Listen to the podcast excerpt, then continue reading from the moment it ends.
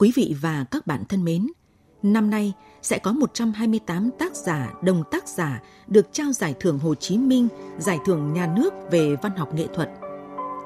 Trong số gần chín mươi tác giả, đồng tác giả nhận Giải thưởng Nhà nước lần này có nhà văn Nguyễn Văn Thọ với tiểu thuyết Quyên.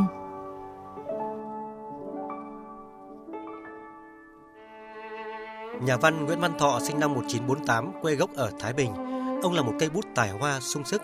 Tác phẩm của ông tập trung khai thác chủ đề chiến tranh và tầng lớp binh sĩ hậu chiến, về cuộc sống của những người di dân. Nhắc tới nhà văn Nguyễn Văn Thọ, độc giả sẽ nhớ tới tiểu thuyết Quyên. Cuốn tiểu thuyết đã được chuyển thể thành bộ phim cùng tên và nhiều tập truyện ngắn nổi tiếng như là Gió lạnh, Vàng xưa, Thất huyền cầm, Hương mỹ nhân, Vườn mộng, vân vân.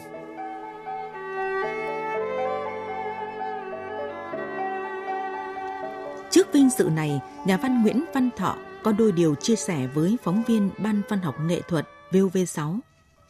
Vâng, thưa nhà văn Nguyễn Văn Thọ, trước hết là xin chúc mừng ông với Giải thưởng Nhà nước dành cho cuốn tiểu thuyết đầu tay là cuốn tiểu thuyết Quyên. À, vậy thì là ông có thể chia sẻ cảm xúc khi mà nhận cái giải thưởng lớn như thế này? Cái việc này đối với cá nhân tôi phải nói là khi mà được cái chính thức công bố trên các cái phương tiện truyền thông, tôi tôi ngồi phải lặng đi đấy. Bởi vì sao? Bởi vì xét về cái mặt văn học thì bất cứ một nhà văn chân chính nào cũng không phải viết để đi nhận giải thưởng. Thế nhưng mà trên cái quá trình tham gia văn học khi công bố tác phẩm thì người ta có quyền tự đề xuất hoặc là các cơ quan khác có quyền đề xuất để tranh giải. Giải nhà nước này là một cái giải có tính chất quốc gia thì đây là một cái việc rất đáng trân trọng và nó là cao quý. Tôi khi mà tôi nhận được cái giải này thì tôi rất cảm động. Bởi vì tôi nghĩ là mình năm nay đến bảy năm rồi, đóng góp cho văn học cũng gần năm mươi năm rồi, từ năm một nghìn chín trăm tám mươi sáu đến bây giờ. Tất nhiên là có một cái giai đoạn mười năm này tôi không viết, thế nhưng mà đã được nhà nước đánh giá như thế này thì mình phấn khởi, cảm động. Cái thứ nhì tức là trong đêm ấy tôi chợt nhớ đến những cái con đường của mình mà trong đó có những người bạn của mình. Cụ thể là nhà thơ Bế Kinh Quốc là cái người đầu tiên nhận tác phẩm của tôi. Cũng là cái người đầu tiên khẳng định là Thọ có tài đấy, cùng với anh Phạm Tiến Duật nữa. Và đến khi mà có một cái giai đoạn tôi không viết thì các anh ấy rất là hay nhắc nhở phải làm sao mà trở lại quay lại với văn học. Thế thì những cái người ấy là bản thân mình nhớ tới ơn họ. Còn tất nhiên có rất nhiều người khác nữa, có kể cả những cái hội đồng văn học, Hội Nhà văn Việt Nam có công rất lớn trong chuyện bảo vệ đấu tranh cho tôi. Vâng, thưa nhà văn Nguyễn Văn Thọ, về giải thưởng nhà nước năm nay thì ngoài cái việc vinh dự cá nhân ra thì đối với trường hợp của nhà văn Nguyễn Văn Thọ sẽ đặc biệt hơn, bởi vì là không chỉ có ông mà cả em trai của ông là đạo diễn, nghệ sĩ nhân dân Nguyễn Thước cũng được nhận giải trong đợt này. Một số gia đình khác thì cũng có những người ở hoạt động văn nghệ sĩ thì cũng có bố con cùng được giải chẳng hạn. Ở trong lịch sử văn học có những câu chuyện như thế. Cái chuyện hai anh em cùng được giải một ngày, cùng được giải một kỳ thì cũng là hiếm. Em trai tôi là đạo diễn nghệ sĩ nhân dân Nguyễn Thước ấy thì cũng được giải, là chúng tôi rất là vui.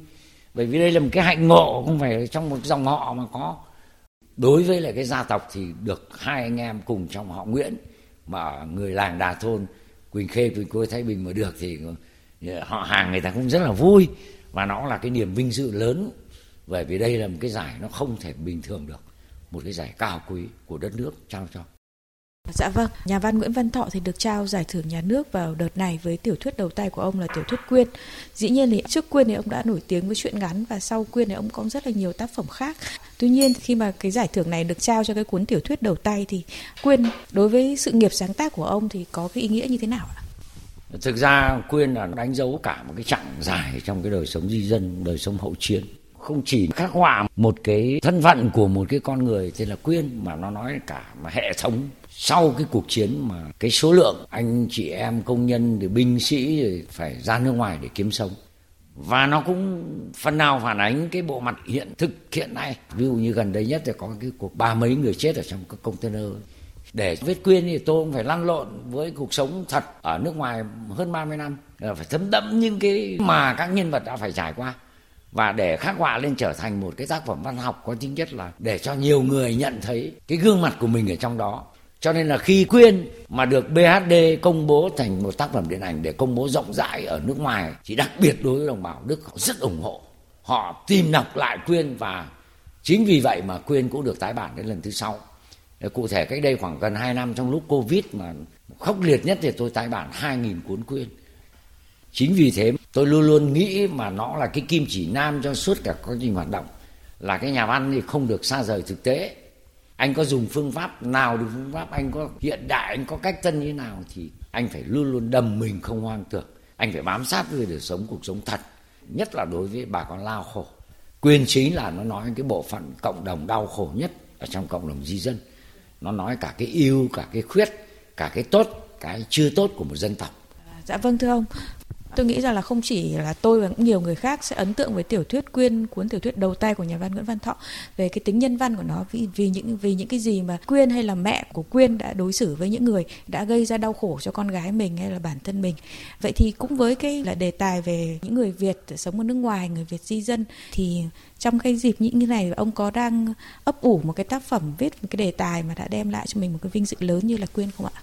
Tôi có một cái đề tài mà tôi đau đáu, tôi cũng trải ở trong quá trình viết truyện ngắn nhiều, đấy là những cái câu chuyện về chiến tranh và hậu chiến. Thế thì hiện tại tôi có một cái cuốn tiểu thuyết với cái tên là Những cánh rừng không tới. Thì tôi viết là thực ra là nếu mà bây giờ mang in là in được rồi. Nhưng mà tính của tôi thì nó cũng là cái người rất cẩn thận.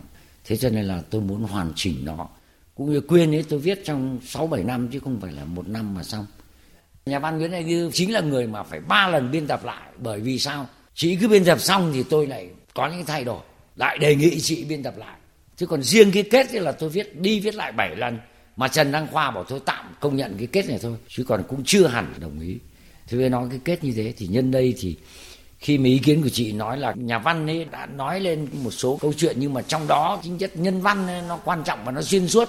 Cái chính là dù có thế nào chăng nữa thì cái gốc gác của người Việt ấy, cái lòng nhân ái, cái bao dung, cái sự tha thứ, nó vẫn là cái nét chính nhất của tinh thần người Việt.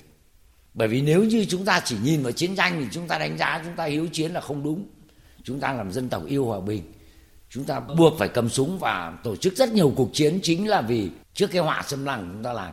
Cũng như cuộc sống hôm nay chẳng hạn, có rất nhiều cái điều về đạo đức nó xuống cấp, nhưng không hẳn vì thế mà cái tinh thần đạo đức, đạo lý của một dân tộc bị tha hóa. Cái này nó tồn tại suốt ở trong Quyên.